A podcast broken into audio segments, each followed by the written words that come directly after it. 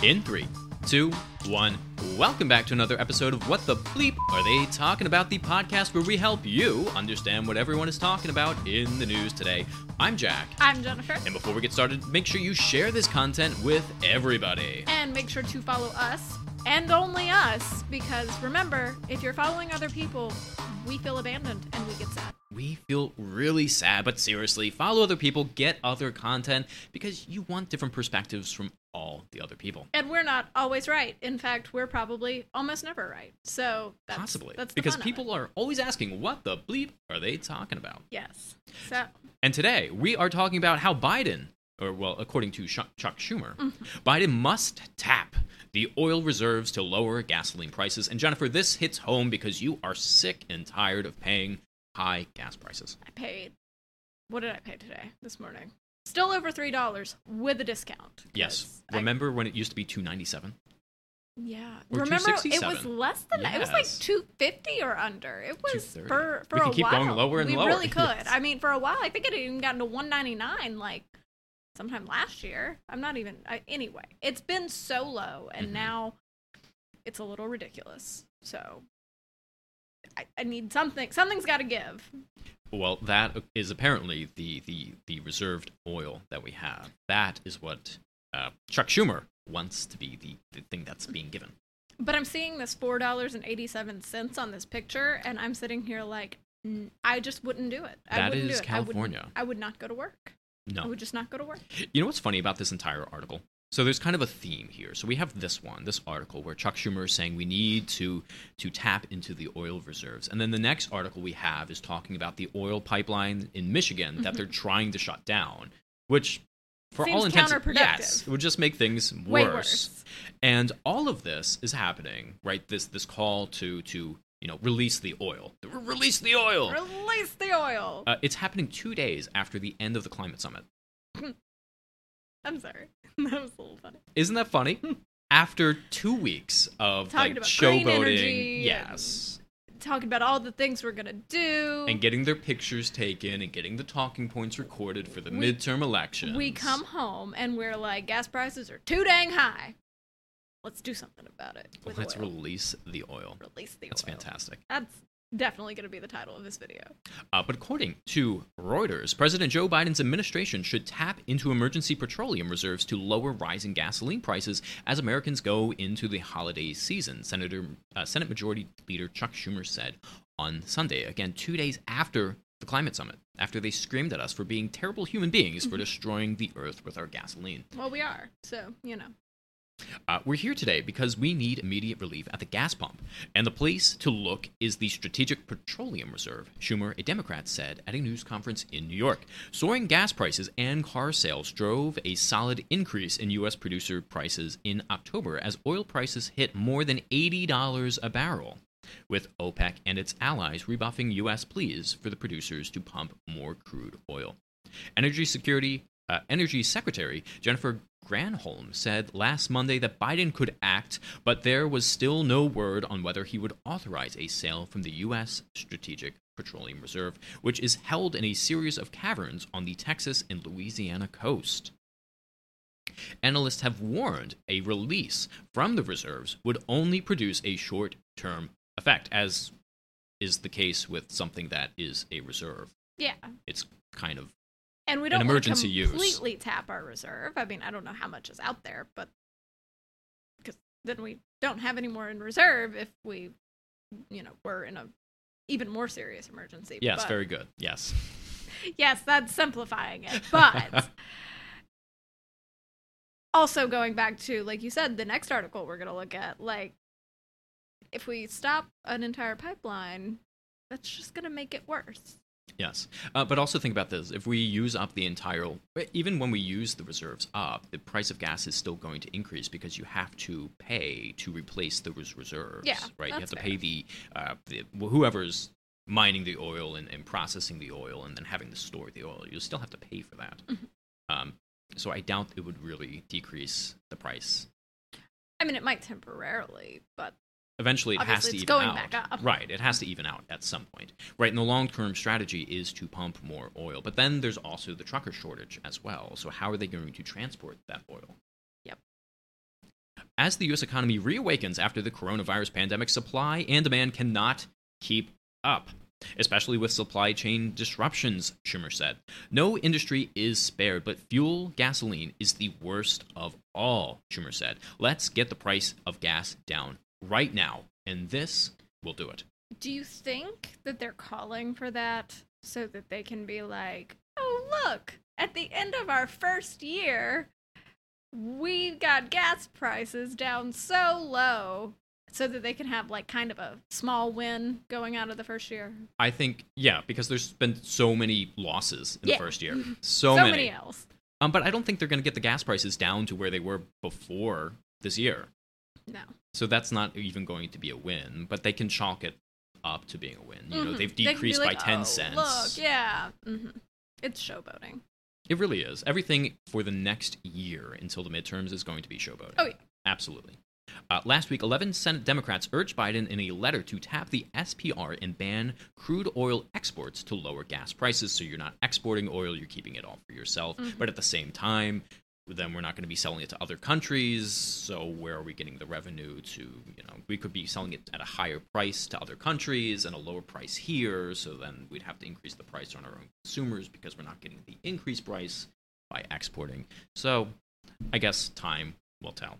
Uh, continued U.S. exports and overseas supply collusion could be devastating to many in our states, contributing to higher bills for American families and businesses. So, what they're saying is um, essentially overseas supply collusion. So, people are colluding to increase our prices, which is something we hear all the time. Remember the food shortages? They mm-hmm. say that, oh, the meat packing industry and all of these food producers, they're colluding to increase the prices. feel like- That's why your July 4th's hot dog is so much. It's those damn meat companies. Everyone's colluding for something nowadays, Right. aren't we? And maybe they are. Maybe. Right? Maybe they're taking advantage of an opportunity, but at the same time, We don't really know. if they want to decrease the price and be the producer who can sell their product at a price people want to purchase it at compared to their competitor, they're going to do that. Yeah. It's just so funny. Yeah, I just find it so funny that this all comes two days after the climate summit. And this is coming from 11 Senate, Senate Democrats, who you Democrats, know, I know. have spent their entire career saying shut down the pipelines. Yep. It's just so funny. It's so funny. And I've thought about this the other day. A lot of what people say, um, you know, in front of the cameras is not what goes on behind closed doors. Oh, absolutely. Right, because I'm doing a lot of research on like gun policies and things like that. And you see a lot of speech about like banning all guns and, and, and, and what have you. But I've been going through what they're actually doing in the administration, and it's not that at all. It's reasonable things like community service, right? Providing funding to decrease, you know, criminal behavior in the community and, and this, that, and the other thing. So it's really what you present in person is not at all what you're getting in the back end. But people don't want to hear. They don't. They they don't want to hear the reasonable stuff. They just want to hear they're gonna take away all our guns. Stop it! Or hey, we are gonna take away all our guns. Yay! They want the buzzword because Yeah. it's easy, and I agree with that. I like Mhm. the, I like the bullet points. Bullet points are Bullet perfect. points are easy, yes, Um, but unfortunately not logical. I think yeah, I, I think people are. I don't know. I wish people were more receptive to. I don't know to to reasonable I was gonna say to being reasonable human beings. Yes, yes. Uh, but so this moves us into the second article, and this has to do with Line 5, which we talked about many weeks ago. Mm-hmm. And this is Line 5, it's in Michigan, and uh, uh, Governor Gretchen Whitmer wants to close it because the line goes through Lake Michigan, and they're worried that a potential leak from Line 5 could, could you know, uh, ruin Lake Michigan, right? But Which it's, are valid concerns. Right, it's a don't, valid concern. Don't get us wrong. They are valid concerns. And, and the environment and green energy and things like that. That is the future. That is where we need to move. Right. But we are not there yet.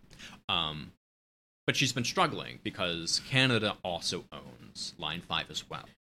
And they don't want to shut it down, if I'm not mistaken. Uh, Canada does- not. Canada does not. And even when it came to the, the pipeline that was shut down at the very beginning of the administration, I can't remember the name. Um, Canada did not want to shut that down either because it cost them jobs, Yeah. right? And it's an investment, right?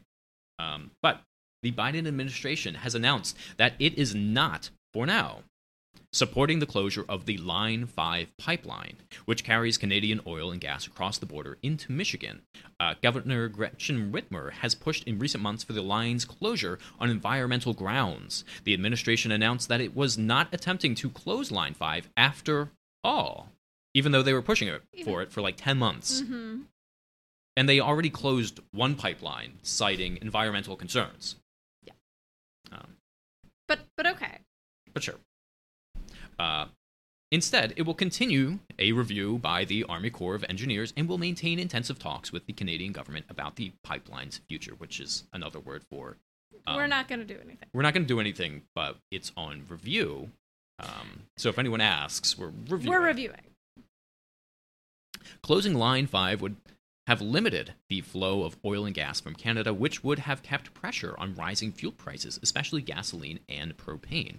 In addition, immediate closure of the pipeline would have dramatically affected uh, Canada's economy and energy services on both ends, as the oil and gas products transported by Line 5 are first drilled and enter the pipeline in Western Canada, and then transport through the northern United States, where the pipeline deviates into Michigan and are ultimately delivered for refining in, and after the pipeline then re-enters Canada and terminates at a refinery in Sarnia, Ontario. Oh my gosh. A lot of explanation of how that pipeline works. While I was reading it, I was imagining myself going through the pipeline like it was some water water slide. Uh, where did I end up? I ended up in Sarnia, Ontario. Yes. As the refinery is a, also a major source of production of jet fuel for airports. Yeah, didn't we hear that um, uh, jet fuel was uh, the price of jet fuel has been up as well? I don't remember, I but don't I would imagine. I would imagine so. Uh, in both eastern Canada and the U.S. Midwest, uh, closure of the pipeline also could have caused a large disruption in jet fuel available to both countries' airports, but especially those in Canada. Noting that the pipeline w- was built in 1953, traverses the Straits of Mackinac, which separates the upper and lower peninsulas of Michigan, and are where Lake Huron connects with Lake Michigan, Governor Whitmer declared de- declared that the pipeline was too environmentally dangerous to be allowed to continue to function.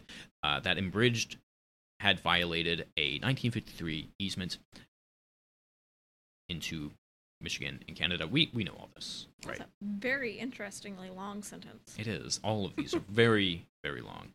Uh, publicly defying Governor Whitmer's orders, uh, Enbridge, the company, continued to use the pipeline. Uh, this move brought in the Canadian federal government, and then they started suing everyone.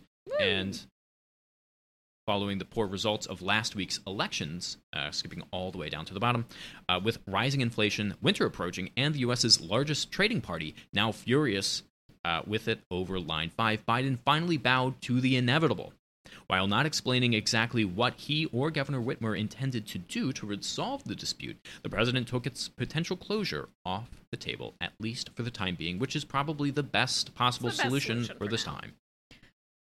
Didn't they also? Wasn't that what we read last time? That the Canadians like introduced some, like invoked some treaty that they had also. Yes. Was that what they were um, invoking the treaty on? the 1977 U.S. Canada Treaty? You you don't mess with treaties. No, you don't. No, they are binding. They are legally and forever binding This is just fantastic. It's just so funny. because it's all coming two days after the climate summit. I don't even know. I, I get the environmental concern, but no one really owns a Tesla car right now or an electric car. So I see a lot of them out on the road, but maybe I'm just seeing the same one over and over again. But not 300 million Americans. No. Like four. Right. So until those are more widely available, And they will become more widely available. and they'll become cheaper. Especially so so yeah tesla they're opening more production facilities and their whole plan is to reach economies of scale and really that just means that they're able to produce cars to a degree where they can decrease the price exponentially. And in the next two or three years they're going to have a car that's cost $28000 which is reasonable for a lot of people.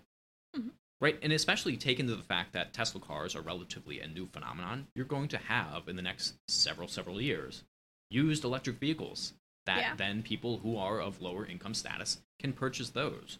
like right now, so many people rely on like Ford and GM cars because they're so cheap. They might use gas. The people buying them might want to save the environment, but they can't economically afford something like a, a new car, which might be more fuel efficient, or a mm-hmm. Tesla, which is much higher in price. So until low income and middle income people can purchase Teslas or a used Tesla or something that's environmentally friendly and economically friendly, you're pretty much stuck on gas for now. And I feel like that's something that I don't want to get too like into it, but like I feel like that's something everybody forgets. Is like until these things are accessible to everyone, hmm you will not be able to make it happen. Right. You have to focus on the lowest, you know, income and and status of of the world hmm or at least of America in order to affect change Yep. all the way up because just just the top having it is not going to do enough kind of like you were saying Mhm. to to make a difference Right. And what do we hear all the time? Complaints about the 1% in this Mhm. country. And the 1% are only about a million or less people, right? And only they can really afford electric vehicles. Yeah. So the 99%, until, like you said, until the 99% can afford these environmentally friendly vehicles, you're kind of stuck using what is economically friendly for them, right? Everything is built on like a tiered system, and Mhm. gas is kind of like tier one. Electric is kind of tier two. If you get rid of tier one, tier two can't remain standing.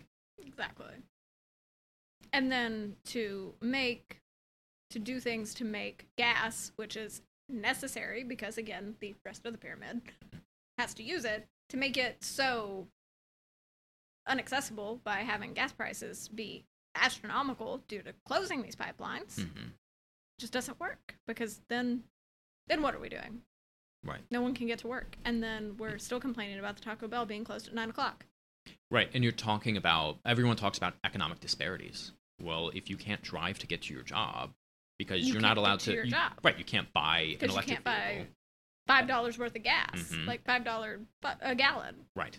so it all Now you're not making together. money. You don't have a job. Yep. It all works. it all works together would it be great if we could just go to immediate green energy all electric vehicles yes Mm-hmm. but it's not happening it, it can't happen not yet not immediately, but it has been happening happening slowly. Like Yeah. we are so far beyond where we were when we were kids when Oh, we were yeah. hearing about this sort of thing. We are so close to it. It's it's not it doesn't make any sense to upset it when we are this close, Mhm. right? we're just we're in the home stretch Mhm. we we gotta get there This is kind of in all of those movies. This is kind of when everything collapses. oh fantastic when you're always that close. Um, so uh, let us know in the comment section down below. Uh, do you agree or do you disagree with us? Do you think that we should uh, rework the entire power grid uh, at, at- right now, or should we continue on this, sl- uh, well, mildly, I don't know, slow moderate, but increasing yeah, progression? Because honestly, five, ten years from now, I think we'll be good. Yep. Like share and scream in the comments guys And we'll see you in the next one. Bye.